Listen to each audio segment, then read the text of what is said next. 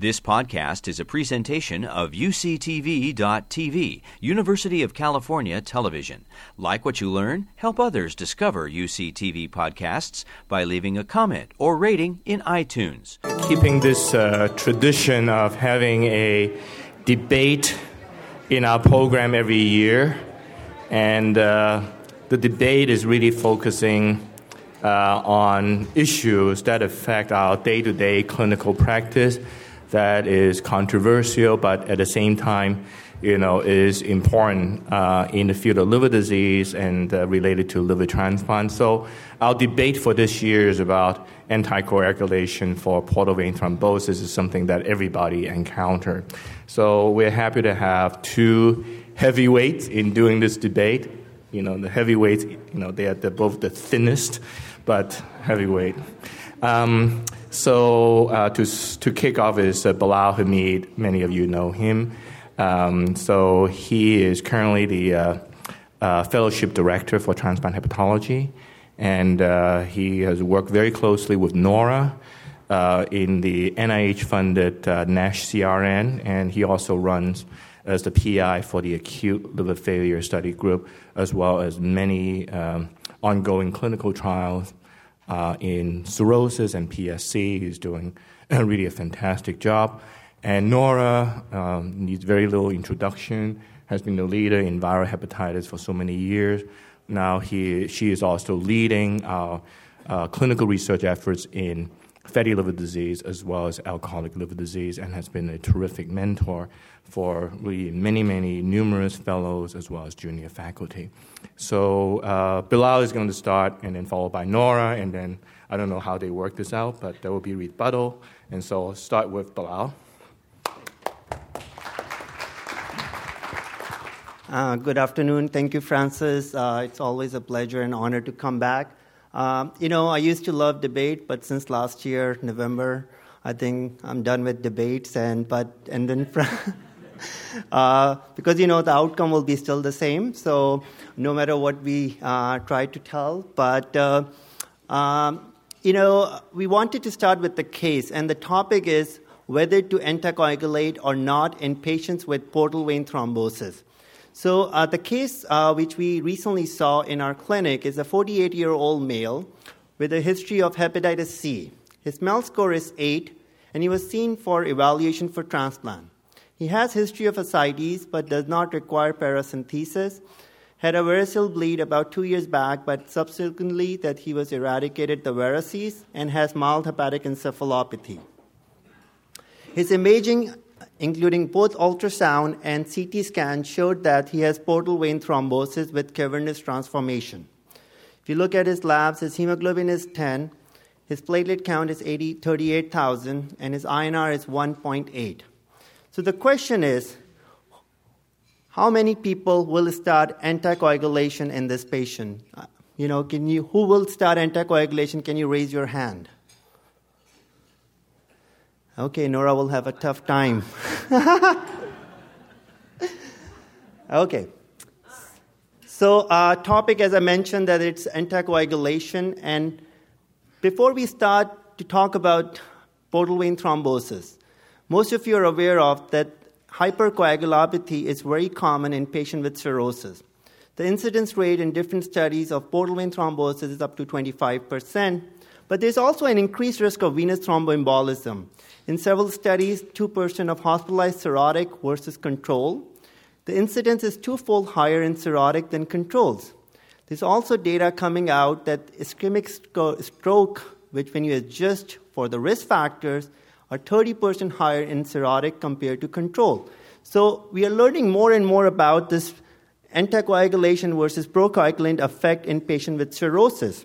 And now the more data is showing is that hemostasis in cirrhosis is rebalanced, but getting more tips towards hypercoagulopathy. So if you look at the different factors of primary hemostasis, so you have the high von Willebrand factor, high factor 8, low protein CSS, and antithrombin in patients who have cirrhosis of the liver. And initially, there is a balance, but the balance can be shifted very easily if you have an infection or other and severity of liver disease. So that's why we are seeing more and more hypercoagulable events in patients with cirrhosis. But now the topic is portal vein thrombosis. And I'll take the side that why we should avoid anticoagulation. When you look at the prevalence of portal vein thrombosis, if you look at the different studies, it can be 5 to 26 percent. But most of the studies, the data are coming on from patients who are listed for liver transplantation. When you look at the incidence of portal vein thrombosis, this is a study by a French group. They have about 1,200 patients, and the study was screening for HCC. They were doing ultrasound every three months. And what they found out that during the screening phase, the five-year cumulative risk of portal vein thrombosis was about 10%. Interestingly, patients who had NASH as an etiology had more risk factors for developing portal vein thrombosis. But the interesting finding for this study was that most of these portal vein thromboses were partial, and regression or resolution was very common, which was seen up to 70% of the cases. And so, you know, when we talk to the patients, that, you know, there's one thing, what is the incidence? So this is a very good study that's the prospectively shows that the incidence of portal vein thrombosis is up to 10%. But the bigger question is, whether to treat or not to treat the portal vein thrombosis. And there are a lot of factors that are taken into account. The first thing is the natural history of portal vein thrombosis. How many patients will spontaneously have a regression, whether it remains stable or whether we treat patients who have progression of portal vein thrombosis, whether it does impact liver disease and status on the transplant and the post transplant condition, and what is the efficacy and safety of the treatment which are available for portal vein thrombosis? So we can go to the guidelines to see if there's anything that's been recommended. The AASLD guideline, which are old in 2009, did not say anything, and if you look at it, it said that in the absence of any robust data, recommendation for and against routine anticoagulation cannot be made, and decisions need to be made by case by case series. So, not very helpful. EASL came out the more recent guideline in 2006. And again, it has some idea. They recommend anticoagulation, and, but they con- continue the anticoagulation for six months. But the data and the studies are very few, and it's not well done. So, what about the natural history of portal vein thrombosis? So, when you take the portal vein thrombosis and see the patients who were not treated, these are without treatment, this is the studies from eight different uh, studies, and they have about 316 patients. So, about 44% of patients have complete or partial recanalization without getting any treatment. And only 20% had progression of portal vein thrombosis. So, there are few patients, about 20% based on this study, will have a progression of portal vein thrombosis who may be a candidate for treatment. Now, the other thing is that whether the portal vein thrombosis will worsen your liver disease, because that's always the concern, whether it will worsen your portal hypertension. And the question is whether which comes first, whether it's just the decompensation of liver disease that caused the portal vein thrombosis, or portal vein thrombosis is the cause of it. Again, I go back to the French study, which is the only prospective study which uh, has a large 1,200 patients. And this study shows that portal vein thrombosis is not associated with progression or hepatic decompensation. And the factors we all know, which is like age, pro-time, albumin, and platelet, were the risk factors of progression of the disease. So these are different hazard ratio that were seen it, and their discussion and their recommendation again was that this portal vein thrombosis does not impact the disease progression.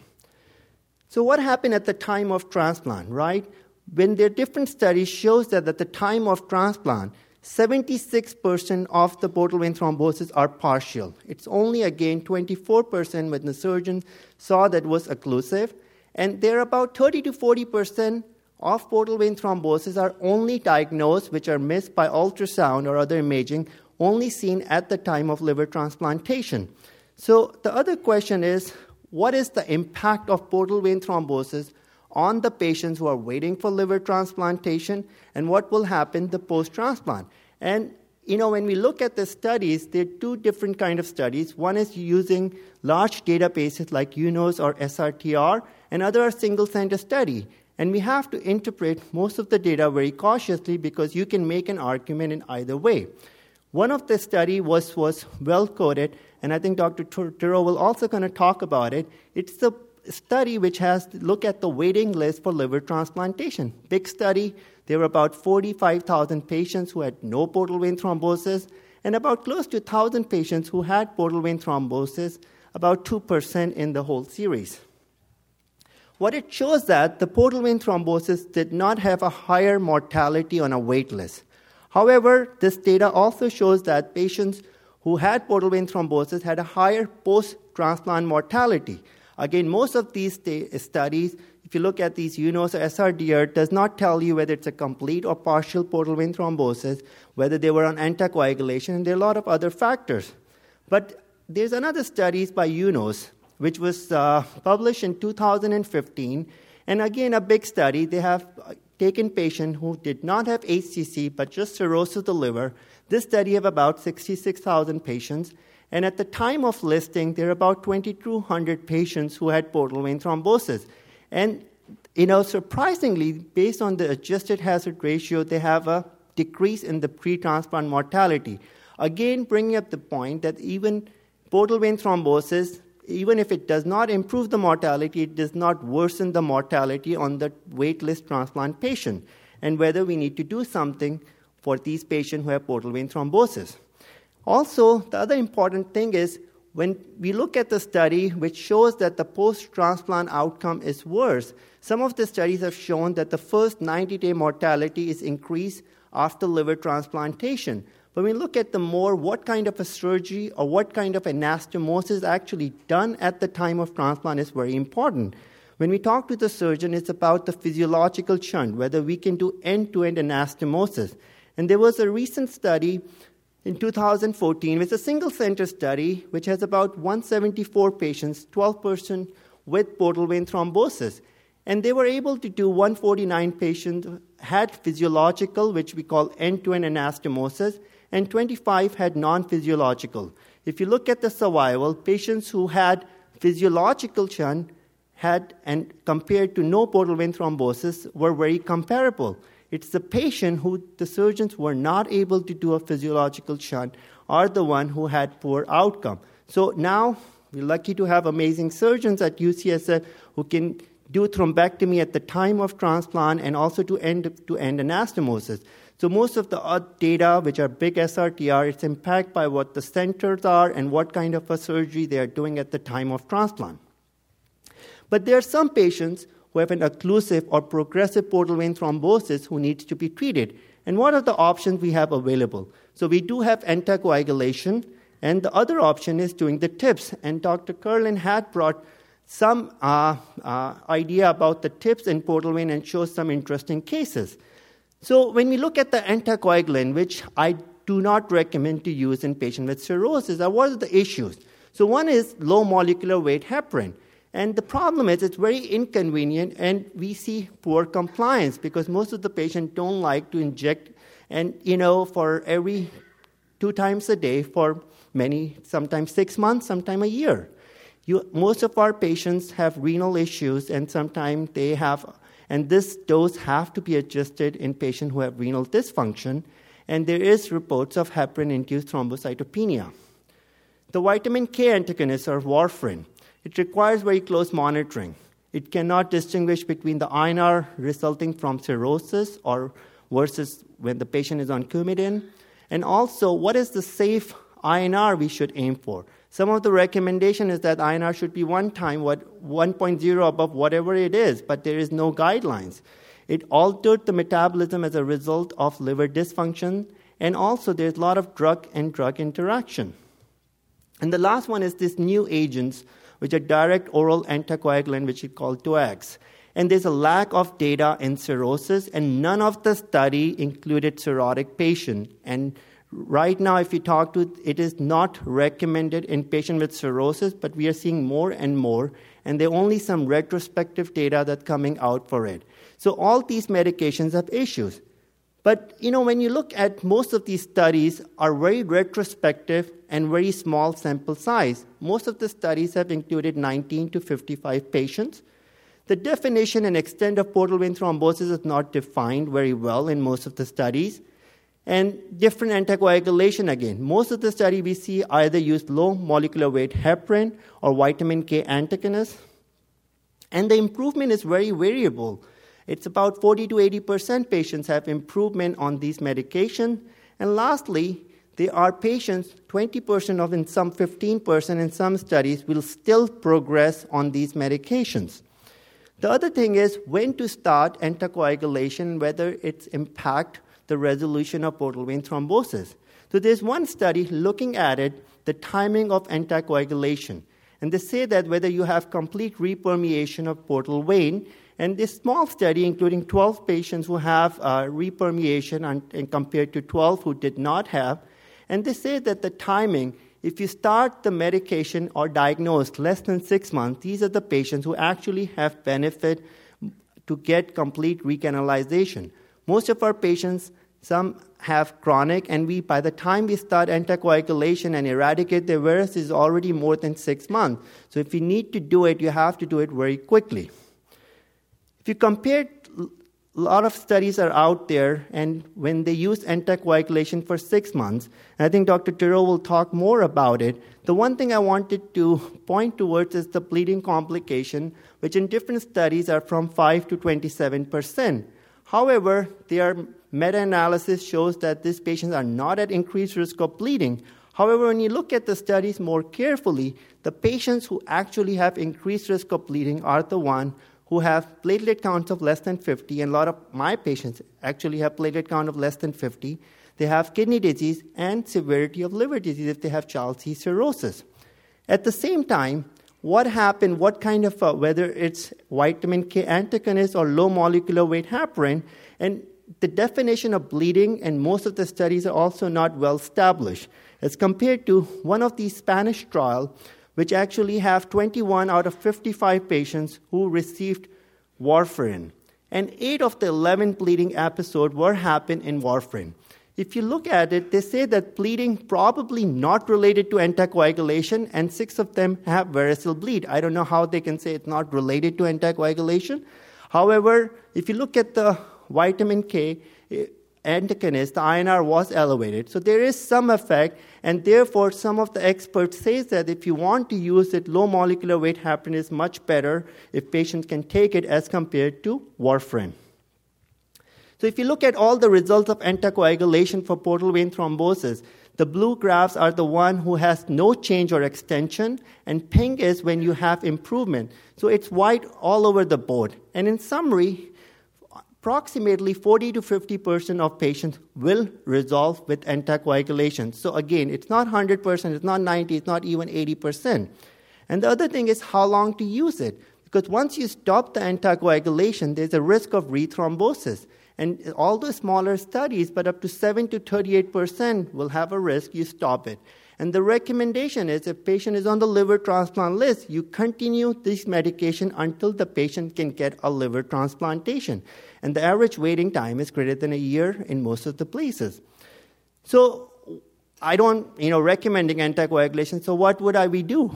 So we'll go with the tips, and I will call Dr. Kerlan. And um, so, what is the tips and what is the success? I just got the picture. I think that's the best one. so, uh, the tips in portal vein thrombosis. So, success rate is up to 80%. And there are 500 cases in literature. Although most of these cases, the tips were not done for portal vein thrombosis, but portal hypertension related complications. And if you look at different studies, again, it is successful and it is more and more being used. But there's a latest study in Northwestern Group, and there are two studies which they combine, and they have initially 41, but now 61 patients. So they have 61 patients with portal vein thrombosis who were declined for liver transplantation because of portal vein thrombosis. And they 48% of these patients had cavernous transformation and 16 with an extension to SMV. And their portal vein recanalization and TIPS were successful in about 98% patient and at 19 months mark, 92% were still patent. So if you look at this graph, they tried at attempt 61. There were only one where they were not able to place the tips, and 24 patients underwent liver transplantation. None of them had post transplant complication like thrombosis or stenosis, and the surgeons were successfully able to do end to end anastomosis in these patients. When you look at the overall survival in this group was 82%. And the median MELD is about 15 in this group, but uh, also there are patients who have 18 or 20 MELD. And they looked at it that at one month and three months, there's slight increase at one month mark, but after that, the MELD score remains stable. So based on that, there is, you know, we need more data, but this is very positive that TIPS is a good approach in patients with portal vein thrombosis. So in summary, we have to interpret data very cautiously. We have to get very large prospective randomized controlled trial to see with anticoagulation versus placebo what these patients will going to do. The post-transplant outcome is affected by the type of anastomosis at the time of liver transplantation. If we end up doing end-to-end anastomosis, patients will have the same survival. We have to treat in portal vein thrombosis who are occlusive or progressive portal vein thrombosis and the patients who are on the liver transplant list. Anticoagulation use is long term and effective only in 50% of patients. TIPS should be considered early in the management of portal vein thrombosis, and TIPS is successful in about 80 to 98% of cases. It's not 100%. So, uh, and in the end, I just want to leave the code. We must understand as it is and not confuse how it is with how we wish it to be. The obvious is sometimes false, the unexpected is sometimes true. Thank you.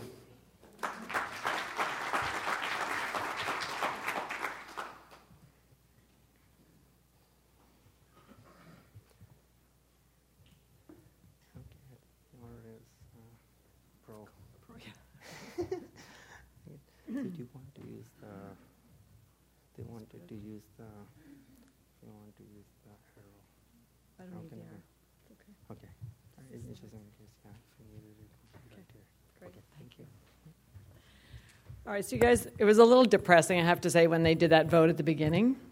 Because actually, when, when um, Bilal and I drew straws as to what side we were going to take, I actually thought I got the good side, to be honest. Um, so, this is actually a, a, super interesting area, and I think one where um, I think we're going to learn that it's really the devil is in the details. Um, you can look at a lot of studies, they're not the highest quality studies, and I think if you sort of drill down, um, that's where I think you can really find sort of the pearls in terms of what we should do. And I would say one other thing just from the start is just because we don't have all the answers, like how long and uh, et cetera, isn't a reason to, to not consider it. So I'm going to definitely, I think, by the end of this, maybe get a few of you onto my side, I hope. Um, so, why to consider um, uh, anticoagulation? I think there's three big reasons, and I'm going to try to share with you the data that support these. One is that it's pretty clear that portal vein thrombosis worsens portal hypertension, and I think there's some data certainly to suggest cirrhosis complications, and ultimately that's relevant for all of us. Um, Bilal already shared with you that it impacts post transplant outcomes, at least early mortality. Um, and probably the most compelling, I think, to me is that anticoagulation as a treatment is effective and is safe. Um, and while we may not have all the answers about nuances with using it, I think there's quite a lot of data that support that last statement. So I also sort of the chicken versus the egg really comes into play when you're thinking about portal vein thrombosis. Certainly, um, if you look down the left side of the diagram, um, everyone recognizes that cirrhosis is a, is a cause of portal vein thrombosis. And we know that incidence rate has been quoted to be 10 to 25% if you look at sort of one, three to five year period. So we, we recognize it a complication. We're going to see it in our patients. And there's really interesting data about the things that contribute to that. Um, with NASH now emerging, I think, as an independent risk factor for, for portal vein thrombosis, maybe related to BMI, but portal flow also being well recognized now in more of the studies. And because it's linked with the severity of portal hypertension, this is where it's unclear sometimes if, if the portal hypertension might be contributing to cirrhosis or they just going hand in hand together. But I'm going to show you some data that says that I think that thrombosis and portal vein thrombosis can actually make worse cirrhosis and accelerate decomplication, the, the complications of cirrhosis, and therefore that, that becomes a rationale for us to think about treating it, even though we might be a little bit uncomfortable of, of doing it in patients with uh, cirrhosis. So um, when I trained back in Toronto many, many years ago, Ian Wanless was really a pioneer of this idea that microemboli or micro, sorry, microthrombi um, were actually causative of fibrosis and ultimately cirrhosis. That there's this microcirculation where we get areas of the liver, and he did this, he's a pathologist, and so he sectioned hundreds of livers, and over time recognized that when you looked at cirrhosis, that what you see is that where there's a patent hepatic, art, a hepatic vein, that there was really not much in the way of scarring, and when there was an, a, a thrombotic or occluded hepatic vein, um, um, then you would see that there was kind of fibrotic area around it. Sort of the idea that microthrombi could actually precipitate or, or propagate fibrosis and cirrhosis. And there's now, now lots of animal data as well that support that. Um, and so the concept here is that when you're thinking about thrombosis, portal vein thrombosis is in the extrahepatic um, vessel is sort of definitely one comp- contributing cause to the portal hypertension and the complications that might ensue. But I think we're increasingly interested in what's happening really at the microscopic level, um, at, the, at the smaller veins and within the liver itself, and whether increased resistance there can also be occurring. And that really a manifestation of seeing portal vein thrombosis is also telling us something about the microcirculation and the patient's risk for worsening decompensation. And this is, I think, a very evolving area, and, and I think one of the um, the uh, data that support this is where you take both animals and then I'll show you human, human data, and you put the uh, individuals that aren't don't have cirrhosis um, or have cirrhosis and put them on anticoagulants, you can show that you can, in this case, get decreased activation of the hepatic stellate cells, which are the sort of harbingers of, of fibrosis, and you can actually get decrease in microthrombotic um, formation. And this is in a, mo- um, a rat model. But there's been a human study that I think is really very, very impressive that's been done. This was a prospective study in which they took individuals who didn't have, have uh, thrombosis, but they had cirrhosis, and what they did was randomize those patients to getting enoxaparin or, or nothing, controls, for 48 weeks. And then what they looked at in that population is on the left, the rate of portal vein thrombosis, but more importantly, the rates of decompensation and survival. And you can see that in this group of patients, that getting anticoagulation actually minimized their risk for getting portal vein thrombosis, but more importantly, decompensation and, and improved survival. With these, the concept being that really providing anticoagulation actually probably has some benefit, not just in not getting a portal vein thrombosis, but again at the level of microthrombi. And this study went one step further and actually looked at b- markers of both bacterial translocation and inflammation, shown here. And again, the group that got the enoxi- uh, um, enoxaparin had less bacterial translocation, had decreased markers of inflammation, again, sort of telling us that it's sort of turning off this cascade of factors that we know can influence one's risk for decompensation. So I, am going to sort of make the argument that I've got the pathophysiology on my side for why anticoagulation may be beneficial, because we see it even in the patient who doesn't have portal vein thrombosis. So, uh, sort of my starting point is then it's plausible that portal vein thrombosis can make portal hypertensive uh, complications worse, including at the microcirculation level. But then I'm going to go through now what is the clinical data to support this. And uh, Bilal already showed you this study, but this is where I want to get down to this concept of the, the devil's in the details.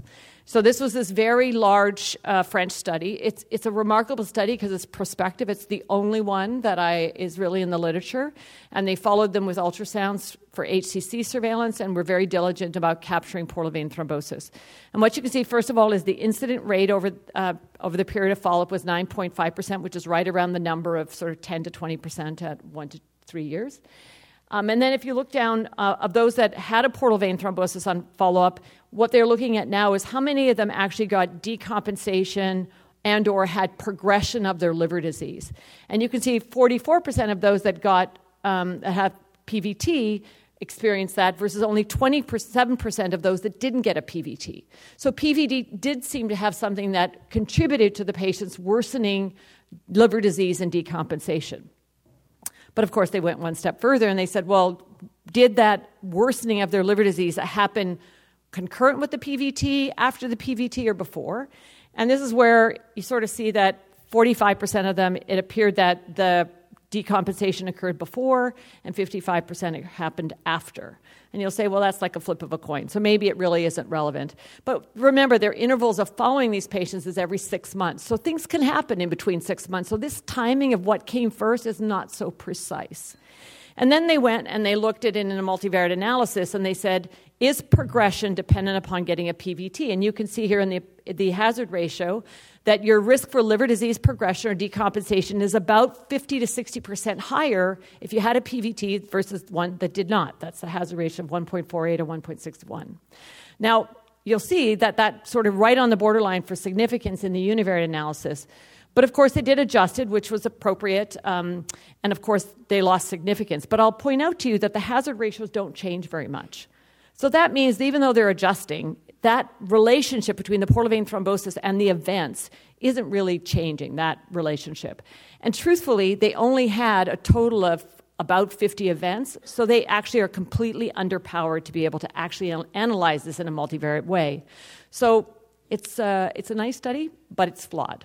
And I would say that the message I want to leave you with is this 50 to 60% higher rate of decompensation in this prospective study of individuals who got a PVT.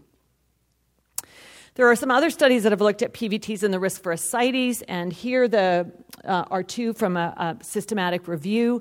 This was done before the Belgium study, the French Belgium study I just showed you, but in this study, about a two and a half fold higher rate of getting ascites after you get a PVT.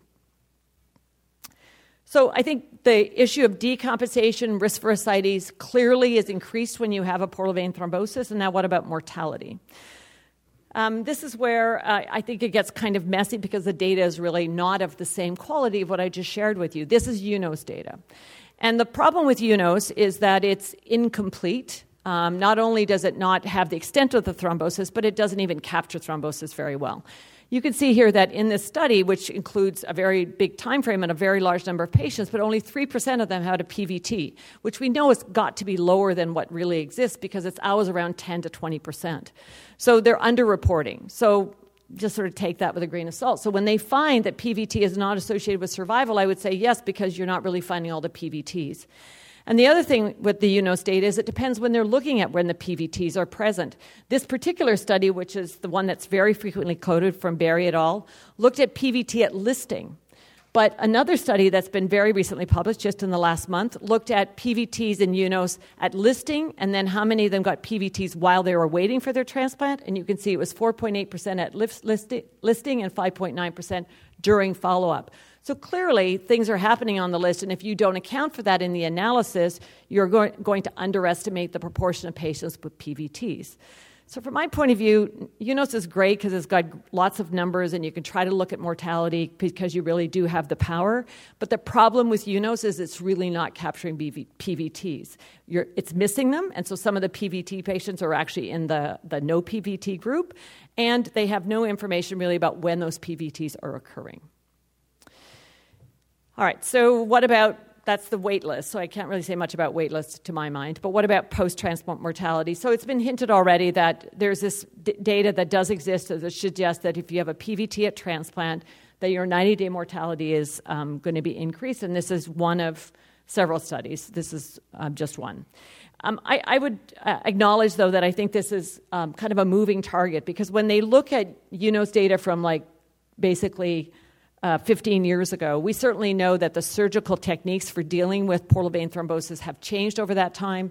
And so, what used to be a kind of a big problem, I think, for most surgical teams is not such a big problem now.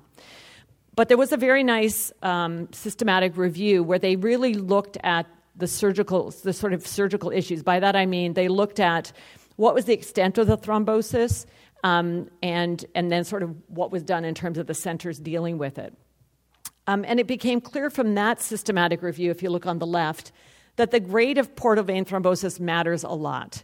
So there's a, a Yerdel classification uh, that's been referred to, and it's shown here with grades one through four. And this is really relevant for transplant purposes, where individuals with grade three and grade four um, portal vein thrombosis, which are those that are involving their complete, that's the first thing, and you can see that they're having some extension into the superior mesenteric vein. those are the ones that really were in this analysis shown to be most closely associated with that early post transplant mortality and to have um, less options available to it in terms of dealing with that in the operative period. So I'm going to conclude. Maybe I'm the only one who believes this, but I'd say a complete portal vein thrombosis is bad. And so then the question becomes what can I do to sort of make that risk that goes with the complete PVT go away? And I'm going to say now, I'm going to focus on the flip side, which is that anticoagulation is soft, safe and effective. Um, I'm very lucky because this would have been a tremendous um, a lot of work to review the entire literature, but it's been done for me. It's a very nice systematic review, meta analysis published in Gastro just in the last few months. And here they're looking at um, um, most, there's a wide literature, but there's really only six really well done studies that can help us look at what does anticoagulation do. And so, in terms of obtaining complete recanalization, you can see that there's a much higher odds of doing that if you're on anticoagulation than if you're not. Um, that you have a, a, probably borderline in terms of your ability to pre- prevent progression, um, um, and that there's no increase in variceal bleeding. And indeed, in this meta analysis, it also showed there's no increase in overall bleeding as well. So, um, this is the best quality data we have. It may not be perfect, um, but it does drill down to the details, and it would suggest to us that anticoagulation achieves what we want it to. Maybe not in every patient, but you're more likely to get recanalization, um, and you're not getting it at the cost of increased risk of bleeding complications. Um, Bilal has already referred to this anticoagulant issue. It's not easy to select the one that's right for your patient. And I think that if I would sort of point to a need for future studies, I would say it's really in better understanding how we choose our anticoagulants. Um, clearly, vitamin K is, uh, we struggle with the issue of how to monitor it and um, what INR is right. The low molecular weight heparin really has a good profile in terms of safety, but it's got the hassle of the sub-Q dosing and can't be used in our patients with renal failure. I'm going to show you a little bit of emerging data related to the direct oral anticoagulants, which I think might be really an interesting um, group of drugs for the future, although keep in mind these also have an issue in terms of renal failure as well. Um, this is a, a recently published um, single center, it's a multi center Spanish experience, but it's all, re- all retrospective. Some of these patients were actually on these direct acting oral anticoagulants because they had PVT, but some of them also were on it because they had AFib or, or DVT. But I'm, I'm really just focusing on safety here because these are important. Um, most of their patients had Child-Pugh A or B cirrhosis. They all had creatinine clearances over 50, and the median follow up is only seven months. So it's very modest. But you can see that um, in the patients without cirrhosis versus those with cirrhosis, there's no difference in terms of the adverse events, including adverse events that led to discontinuation in terms of bleeding. And bleeding rates overall were very low. In a second study, this is a single center um, a, a single center study, also retrospective, but I thought this was very interesting because one of the purported benefits of the direct acting oral anticoagulants in the non PVT literature is that there's a lower risk of intracranial events and other serious bleeds. And interestingly, in this very uh, modest study where they compared traditional anticoagulation, which was vitamin K or, or low molecular weight heparin, versus the uh, direct acting oral anticoagulants, what they showed here is that there was a lower risk of major bleeds and, most significantly, a decreased risk of intracranial bleeds. And since that's often a very big issue or concern for us, I think, this is, I think, very provocative in terms of potentially being an option for us for the future. Now, the, the quality of the data with anticoagulations and PBTs is problematic, and I'm, I'm not going to gloss over the fact that um, it's difficult to get a kind of a concrete message on exactly how to do it mostly because the PVTs are very heterogeneous, and so too are how they're using the anticoagulants. But that should not sort of dissuade us from thinking about using them. It really should, I think, just um, promote us, promote the idea of doing more studies to better understand how to do it well. So, to summarize, uh, PVT is associated with more severe liver disease and may contribute to worsening uh, of decompensation. Um, it may complicate eligibility for liver transplant, especially if there's extensive portal vein extending into SMV and splenic. That could potentially limit eligibility and certainly will make it more complicated. Anticoagulation is not 100% effective. I think that's pretty clear from the data, but it's more effective than doing nothing. Um, and the bleeding risk is comparable to cirrhotics without PVT, who are not um, with, with, cirrhotics with PVT who are, who are not on anticoagulants, um, and so and, and actually comparable to non-cirrhotics who who are on anticoagulants. So. Um, I think that the literature, I, I, didn't really go into detail about it, but I do think that there's some suggestion that the low molecular weight heparin may be the best option we have at the moment. So, my sort of final slide is the bottom line here. and that is um, first of all, I think it, the data should sort of really make us think that PVT is important. Um, and that we should do surveillance for it. And I think that's one of the things that I, I'm not sure really even comes across very well in guidelines is that we should be looking for PVT. And that means when you order an ultrasound, you're not just doing an ultrasound, you're doing an ultrasound with Doppler and that cross sectional imaging that we're always getting uh, a, a, really clear report on how the uh, portal the splanchnic uh, system is, is looking. So surveillance is important. And then if a PVT is identified, then I think it needs management, active management. And that doesn't mean that every patient is going to end up on anticoagulation, but you have to think of what the plan is for your patient. And if you choose to do nothing, you have to sort of understand what the consequences are.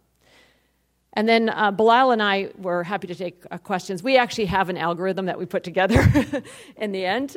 Um, but, but before, um, do you want to make any comments, or should we just do another vote? We're, we're, we, I don't want to go over on time here.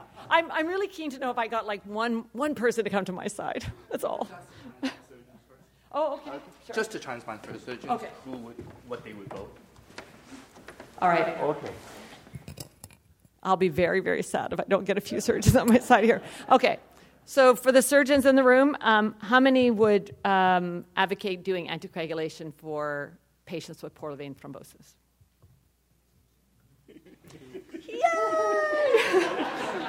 okay, thank you. Um, thank you, Chris. All right. Okay, uh, questions before we. Marion. So I have a question. Neither of you talked about the patient having varices. Right. Meaning, if you're going to do anticoagulation and they in the setting of varices, right? Coagulate and hope for the best. Well, it's interesting because I actually looked to find this data um, where, um, in studies where they actually put patients on anticoagulation, did they prophylactically ban before they put them on anticoagulation? And actually, it's a mixed, uh, mixed literature, and um, not every study has done that.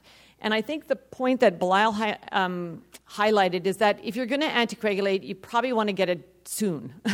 you're going to make the decision. And if you can a- quickly obliterate the varices and get them on anticoagulation, I think that's a great strategy. If it's going to take you six months to get them obliterated, I'm not sure that that's really serving the patient well because the whole benefit of anticoagulation, that window may, may be less optimal for the patient. The available data would say that um, it's not essential. I think our practice has been to obliterate, but I'll just say the literature would say in the studies done, they didn't always obliterate before. And also, there is some data that using non selective beta blocker decrease the flow and then ideally should be avoided because a lot of time patient had large varices and we recommend non selective beta blocker rather than doing the band ligation. So, in patient, if you wanted to put anticoagulation, should try to do band ligation if possible and eradicate the varices first.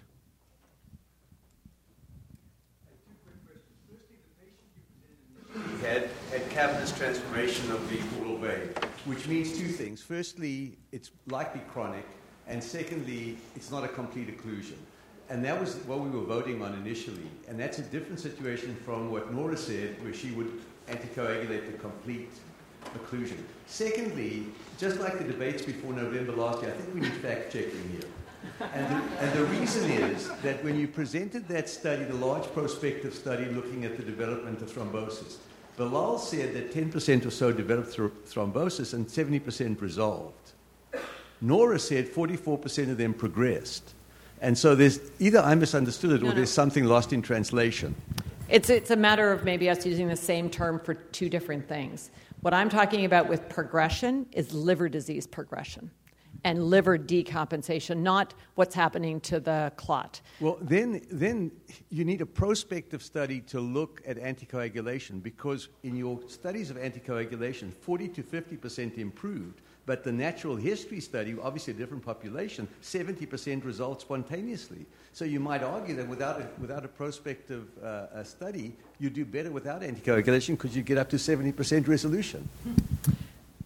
Well, that prospective study also shows that there's recurrence as well. So Bilal didn't mention that, but there are recurrence. So that it is a very dynamic uh, process, especially when it's partial. That that I think is the kind of key thing there is that partial is is much more fluid than complete. I think complete is a much, and I did try to emphasize that in my sort of final remarks. Is it's the complete that we should be compare, really concerned about. So I think yeah. I, I, I agree with Norah that you know the most important differentiation is differentiating between partial with versus complete thrombosis. And the data, most of the studies have Child's A and B cirrhotic patients, not the Child's C, and so they excluded in most of it. And then most of the complete thrombosis we see in Child's C cirrhosis. So even in the Nery study, the French study, majority of these patients are Child A and B. So that's why they have more partial thrombosis, and that's why I think that's where uh, the confusion is whether these patients will spontaneously regress or not. I like the reference to fact checking, however. that's, that's what I thought. Uh, nor can you address the frequency of the surveillance with Doppler? And the second is uh, if you're going to take the pro anticoagulation approach, is there a magical pro time and platelet count beyond which you would say, uh uh-uh. um, so I think the surveillance is, I mean, it hasn't been formally studied, but uh, the prospective French study, which I think is probably our best prospective study, used every six months. So I think we should, and, and I think we should sort of build it into our HCC surveillance so that we're always looking at the portal system to know if we have something new evolving. And how many times have you seen a report we're very focused on is there a focal lesion in the liver, and we sort of miss the fact that, oh, now the portal vein is occluded. So I, I, do think that really just being very aware of that and, and recognizing, because we are getting these imaging studies every six months, and it gives us a great opportunity to see changes that are new. And those new changes are the ones that most can be impacted by, I think, anticoagulation, because we can deal with them kind of in more real time. So, so Bilal and I, so, so now we're going to say that we're sort of together on this a little bit. It was rigged. It was rigged, yeah.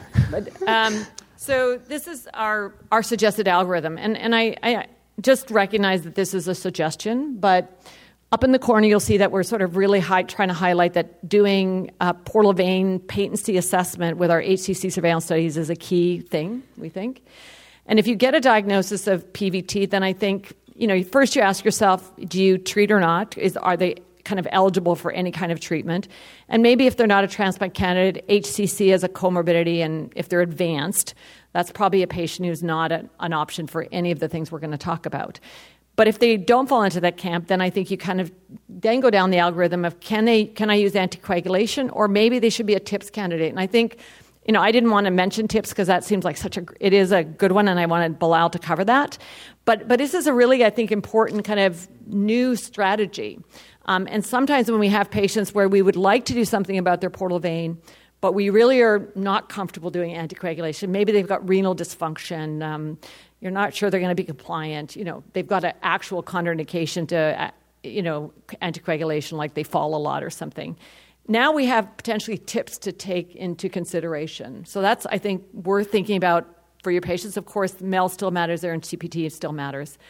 But this is just our sort of initial suggestion. Bilal, you want to make some comments? No, I think uh, that's what, by looking at the literature, by looking at the, I know, talking to some of the experts who does vary, I think the most important also the point that which Norah has highlighted that for all of our liver transplant patients, when if you see a, a, portal vein thrombosis on a scan, I think uh, if you see it on ultrasound, they need a contrast imaging with a CT or MRI, but it should be reviewed in, in a multidisciplinary, either your own institution versus ours. But we need to have a combined, just like HCC, I think we should start thinking about more multidisciplinary approach and talking about each patient risk and benefit and whose patients will benefit more with either of these strategy. And even I can say in our group, we don't have consensus, uh, and people do, you know, because it's a data. But I think we have to until we have better data. I think we need to have our own strategy, and that's what I think uh, Norah and I tried to come up again. There would be, but this is at least both of us agree on this one. okay, thank you. My original plan was whoever loses the debate will be uh, taking call next year, but. Uh, but that plan didn't work because they actually worked together in uh, getting this uh, this but now, uh, consensus. Now I want the final, final vote. I really, I do. I'm like, I, I'm very happy to have the surgeons, but I really need more. Okay, so go ahead. Uh, okay, so who will anticoagulate? Okay, I got a few more. I'm very happy. I just needed a few. Thanks very much. Okay, thank you. You've been listening to a podcast by University of California Television. For more information about this program or UCTV, visit us online at uctv.tv.